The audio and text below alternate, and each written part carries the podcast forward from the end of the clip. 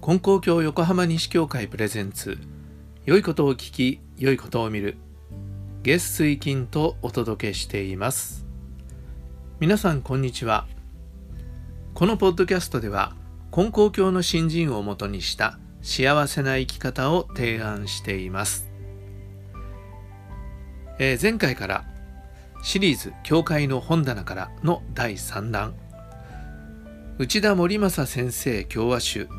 命が承服せねばという本についてお話をしています。今日はその2回目です、えー、内田森正先生という方は、えー、非常に道を求めるというか求道的な新人を貫いた方だということをお話ししましたけれどもどういう新人を求めておられたのかなということをこの本を通して思った。これは僕の印象ですけれども。それは嘘偽りのない生き方。嘘偽りのない新人というものを一途に求めていかれたということではないかなという印象を受けました。え嘘とか偽りとか、まあ、僕らもその何て言うんだろう。詐欺師とかね。人を騙すとかそういうことではないんだけれども自分を偽ったりとか大げさにものを言ったりとか相手に気に入られようと思ってお世辞を言ったりとかそういうことってしがちなんですよね。まあ、もっとひどくなれば本当に嘘をついて人を騙したりとかですね犯罪的なことをするようなことも起こりうるわけだけどそんなことではなくても僕ら意外に神様に対してもまず自分自身に対しても嘘偽りを持って生きているというようなことがある。でもそれをね僕らは問題にしないで生きてるんですけれども内田先生はそこのところをしっかりと問題にしながら真実な生き方を求めていかれたんだなっていうようなことを思いました。誰でもね嘘偽りのない生き方をしたいと思うんですよね。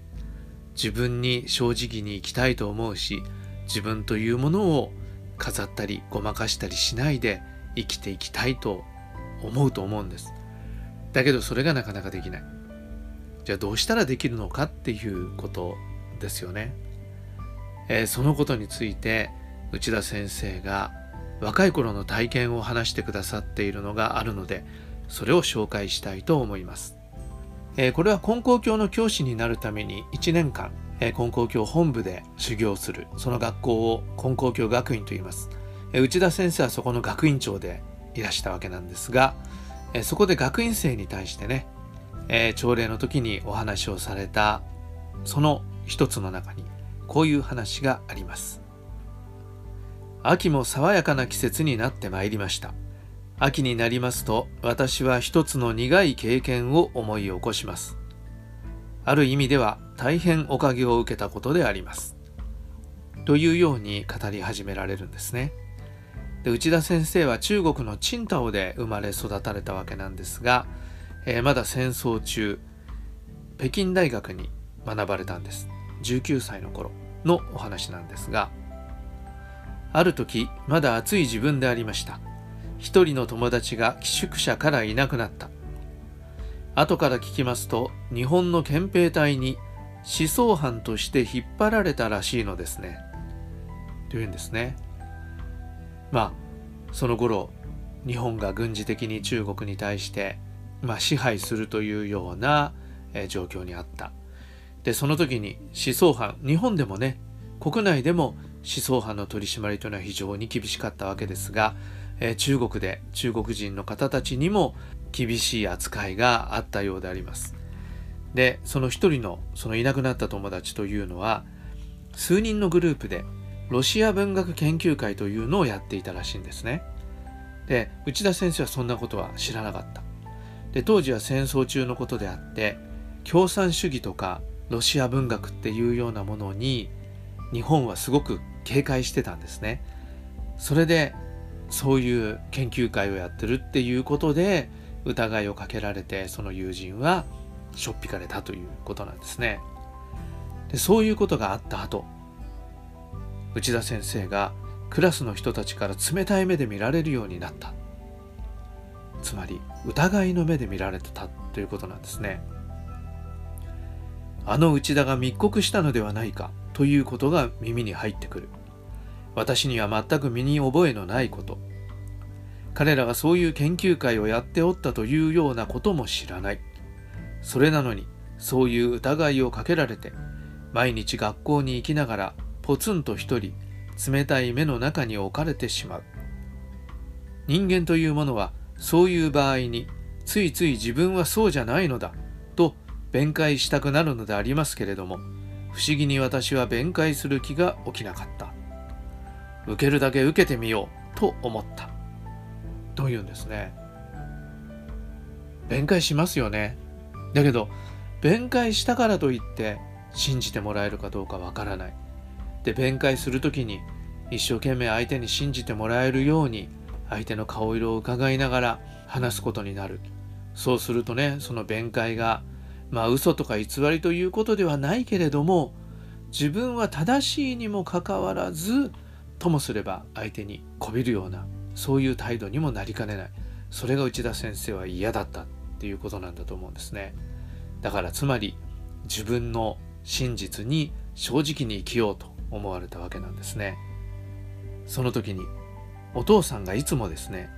困った時は金光様金光様と心に申し上げて通らせてもらいなさいと言っておられたのを思い出した。ということなんです。で冷たい視線を受けながら毎日毎日学校に行ってたわけですよね。でその時に内田青年を支えた言葉は金光様という言葉だったということなんです金光様金光様と言いながらその辛い時間を過ごした金光様金光様と言いながら自分の真実に正直に生きようとしたということだったんですね。でそれから1週間ほど経ってその警察にね引っ張られた友達が真っ青な顔をして帰ってきたと。相当ひどい拷問を受けたようであります。というんですね。でその彼が内田が何かしたということではないんだということを証明してくれたと。でその結果今までにも増して私はクラスの中国人たちから親しまれ信頼を受けることになりました。ということなんですね。で内田先生はそれを振り返ってもしも妙な弁解をしていたらそういうふうな信頼を得るというようなことにはならなかったんじゃないかということも思うというわけなんですね。で人間似たようなことっていうのはあるわけですよね。疑いをかけられたりするのけ者にされたり無視されたりというようなことに出会うこともある。でそういう時に弁解をするという生き方もあるんだけれどもしかし弁解をしないということが大事なんだよって内田先生おっしゃるんですね。で弁解しないで通るためには神様が見ておられると神の目が信じられていなければなりませんということなんですよね。金光様金光様と言って通らせてもらえというお父さんに教えられた新人が知らず知らずそのことを可能にしていたということなんです。で先生はここで教祖様のご理解を一つ引用しておられます。人が盗人じゃと言うても、小じじゃと言うても、腹を立ててはならぬ。盗人をしておらねばよし。小じじゃと言うてももらいに行かねば小じではなし。神がよく見ておる。しっかり新人の帯をせよ。という見教えです。ね。で、内田先生は、神がよく見ておられる。しっかり新人の帯をせよと言われている。これを忘れちゃいかんのですね。神の目を忘れる。神が見ておるということを忘れた時に人間というものは人間に振り回される。自分の思いや苦しみに自分が振り回されてしまって自分がわからんようになってしまう。その挙句は一生懸命に人に対してはお世辞を言ったり弁解したり気に入られようとしたりいろんな卑屈な態度をとるようなことにもなる。そんなことは必要ないのだ。神がよく見ておる。神様の恵みの中、神様のおかげの中で生きておる。生かされておる自分だということ。そこが信じられる。自分の命の中でそこが生きておる。これは強いですね。本当の意味での強さがそこにありますと言っておられるんですね新人によって得る強さっていうのはそういうことなんだなと思いますね僕ら人間に振り回されがちなんだけどそんな必要はないんだと。正しい自分を生きるということありのままの自分を生きるということそれは神様というものが自分の中に入ってくれば神様に見てもらっているということが分かればそれができるんだというのがこの内田先生が求められた嘘偽りのない新人ということなのかなと、え、今改めて内田先生の求められたものっていうことを、えー、求めさせてもらっています。はい。どうぞ今日も皆さん神様の目を感じながら、えー、素晴らしい一日にしていきましょう。次回の配信もお聴きください。